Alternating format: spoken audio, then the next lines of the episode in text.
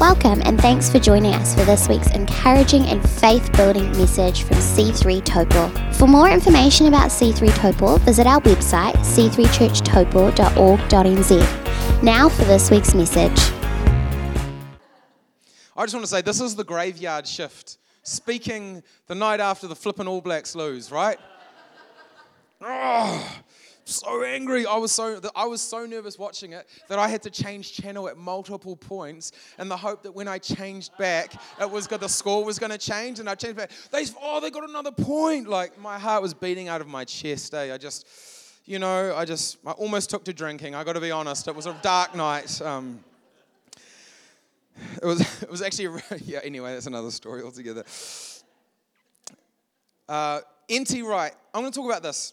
Wahi ngaro. Say that. Wahi ngaro. Wahi ngaro is about the hidden place, the secret places. It's the realm, in Māori, it's the realm of um, spirituality, it's the realm of life and death, it's the realm of God, gods, depending on what you believe, right? I believe in God, just to clarify that. N.T. Wright says this What you are in private is what you really are, which is just so annoying because I'm really good in public. I can be lovely. I've got woo, strength finder, so I can like woo people over and be like, yeah, awesome, connection. And, and um, but then I've got my private reality, and that's disappointing. Um, because, right, sometimes our private reality sucks a little bit, right? And we're a lot more comfortable with what we can present to everyone. We like to think, oh, this is me, I'm awesome, take it or leave it. Uh, I want to tell a, a couple of stories and then I'm going to drop some scripture and we're going to go somewhere real quick. Oh, I've only got a few minutes. All right. I grew up loving God. I grew up in church. Uh, it was about a thousand people church, really significant place. During the uh, renewal that happened in uh, New Zealand, sort of in the 80s, 90s, uh, from the Toronto Blessing, our church became a real hub. People were driving all over New Zealand. I think we had about 10,000 people through in a month. And, um, you know, just really significant, weird as things happening and people laughing when they just shouldn't and, you know, all sorts of things. And my, my grandfather was actually like a real strong Baptist, you know. Loved the Lord, but he just didn't care for any of the signs or wonders that came with it.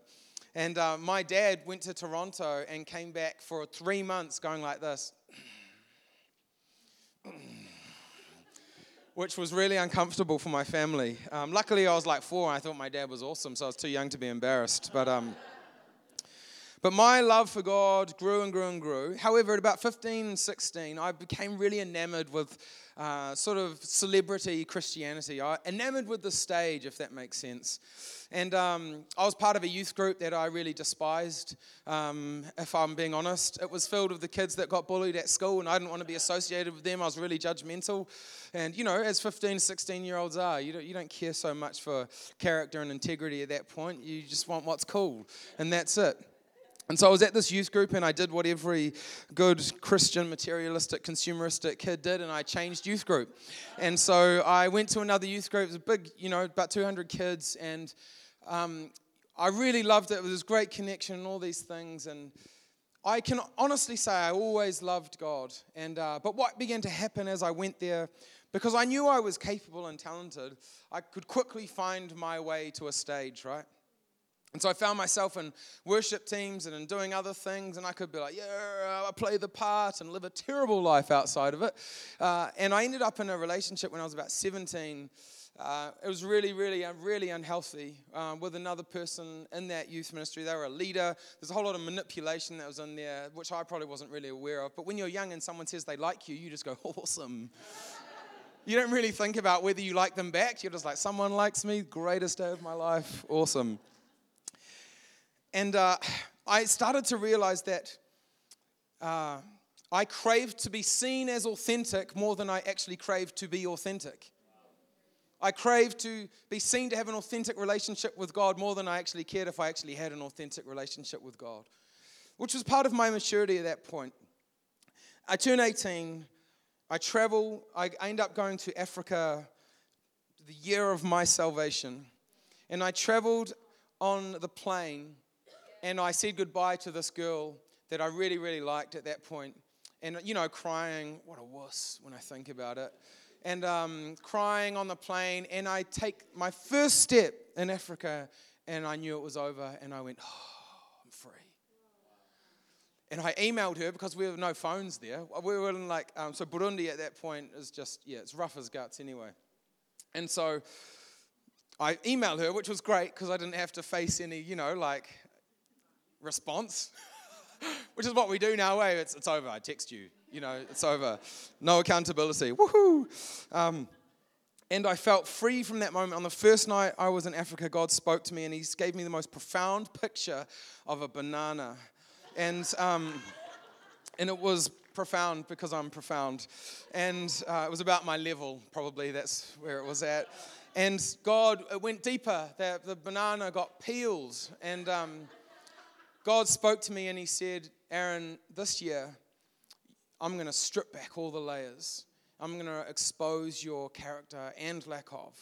And I'm going to teach you about who you are and who I am. And for a year, I spent hours every day praying, reading, writing. I probably wrote maybe 150 songs that year. Um, I learnt massive amounts of scripture, not because I was really great, but because there was often not a lot else to do. And um, we didn't have power, so I would spend all day with the orphans, and then I would go back to my place at about six o'clock and then go, apart from you know getting the candle and burning the big trails of giant cockroaches and massive ants which was a great entertainment but you know that you know eventually they were all gone but I began to wrestle with my love for God, and God began to do a really significant thing. It was the year of heaven touching Aaron's earth. And I was, I've, I would say, I've been changed forever because of that experience. I learned that God was more than a performance, which I always knew. But sometimes you need to know things beyond here and to be here because the show can be the greatest killer of our faith. It can be the hider of what God is wanting to unveil. And I'm not, I'm not saying that to be mature is to be an open book where you're just like, guess what? I did this this weekend, and you tell everyone. That's not necessarily it either. But God wants to keep us enamored with who He is. Not because you know what? If you become enamored with this, the Sunday morning, which is great, as soon as you start to become less enamored with it, which happens, right? Your relationship is with the service and not with the Lord. If your relationship was, is with the Lord, then you see this as part, an integral part of your life, but not your salvation. Amen? So I arrived back from the plane. I was like 74 kgs. If you can imagine that, I'm like probably 76 now. Um, and it wasn't that I'd become anything special, but my good friend, Cindy Duakere, she picked me up and she said, You have become a man. And um, it was because of what God had done inside of me. And you know, I feel challenged even now as I think about that period of time. How can I take back these spaces that have become so cluttered and loud and confusing. When I find time to read scripture, I have four million ideas going through my head, which is part of my personality type anyway, part of my gift type as well. I'm like, shut up, Lord. I'm trying to connect with you. And, um, you know, sometimes it's not the Lord. But even church leaders are as susceptible as anyone to be functioning without faith. Do you know that? Even church leaders can fill up their schedule with doing everything that they can to avoid facing the struggle of their soul. Do you know how I know this? Because I do it all the time. I know how to fill up my world to avoid walking into the sense of disorientation that I feel in my walk with God.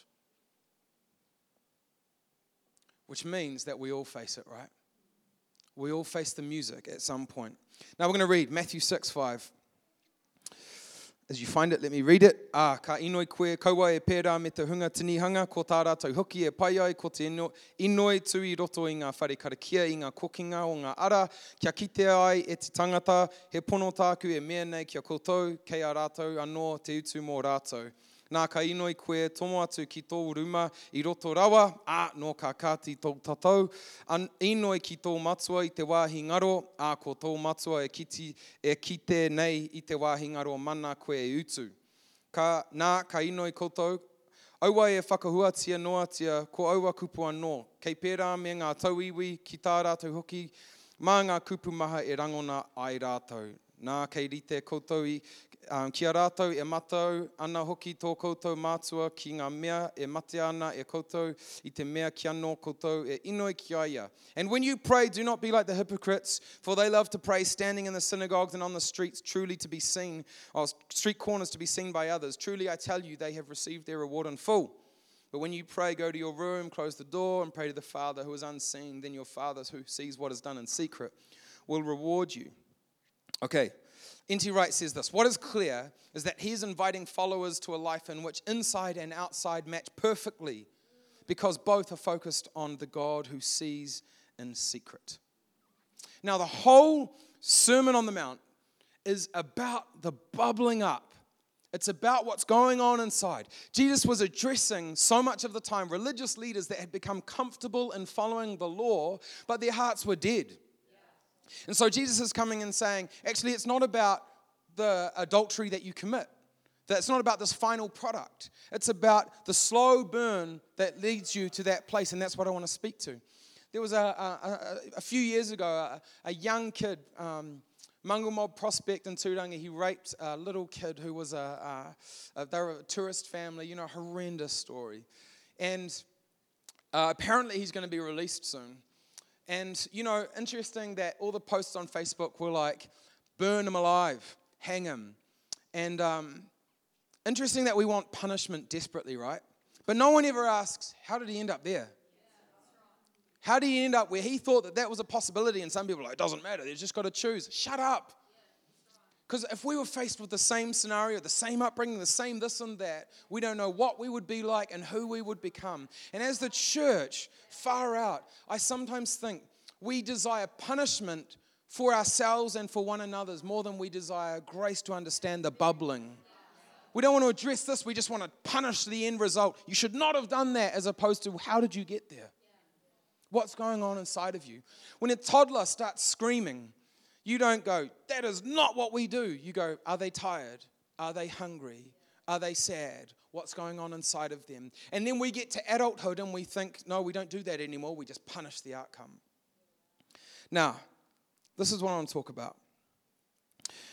In your life, you have your private self. This is your private life over here, okay? This is who you are. Sometimes your private self is great, it's awesome.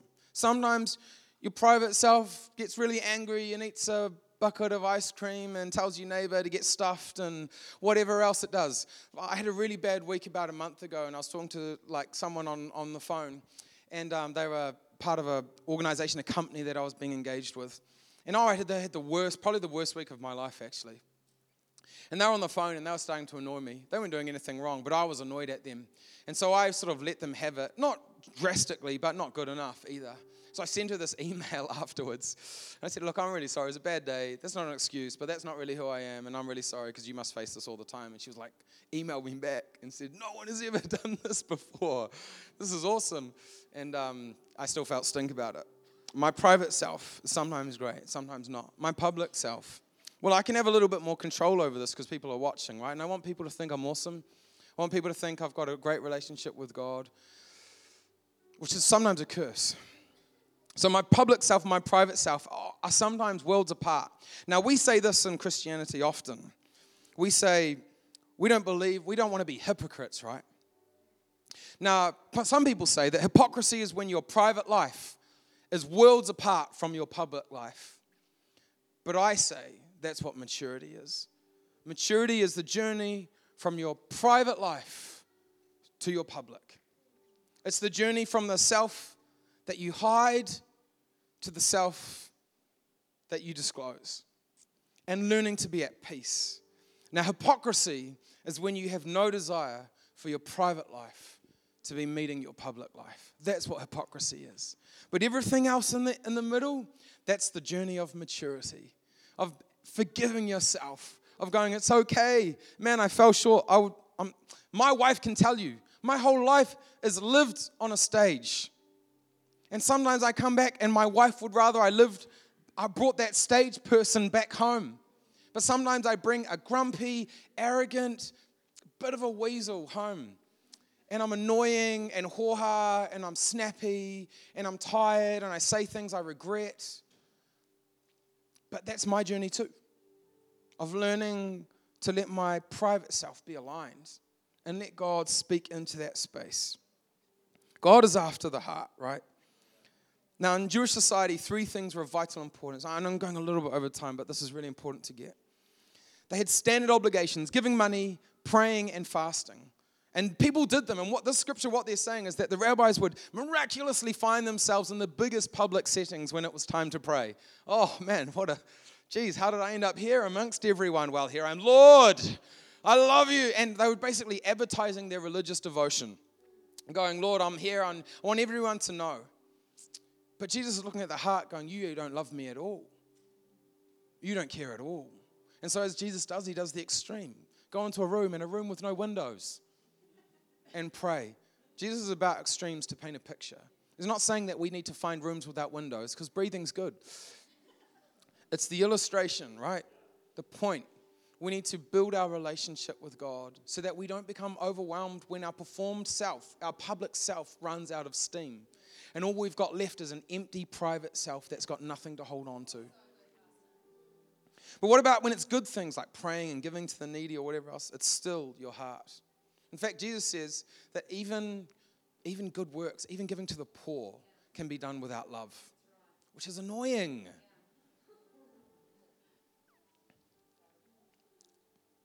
We've become enamored with the gifts of the Spirit and blinded to the fruit.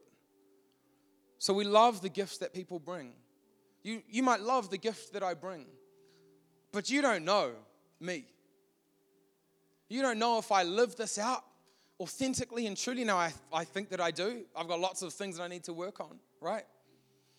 But don't be enamored by someone like me that can give a prophetic word or say something that encourages you. Don't be enamored by that. Be enamored by the dude that's loved his wife for like 60 years and is still loving his wife because he's got peace and patience and kindness and gentleness and faithfulness and self control. Because people like me come and go all the time because of character issues and flaws, because we've lived on the stage and we've forsaken the private.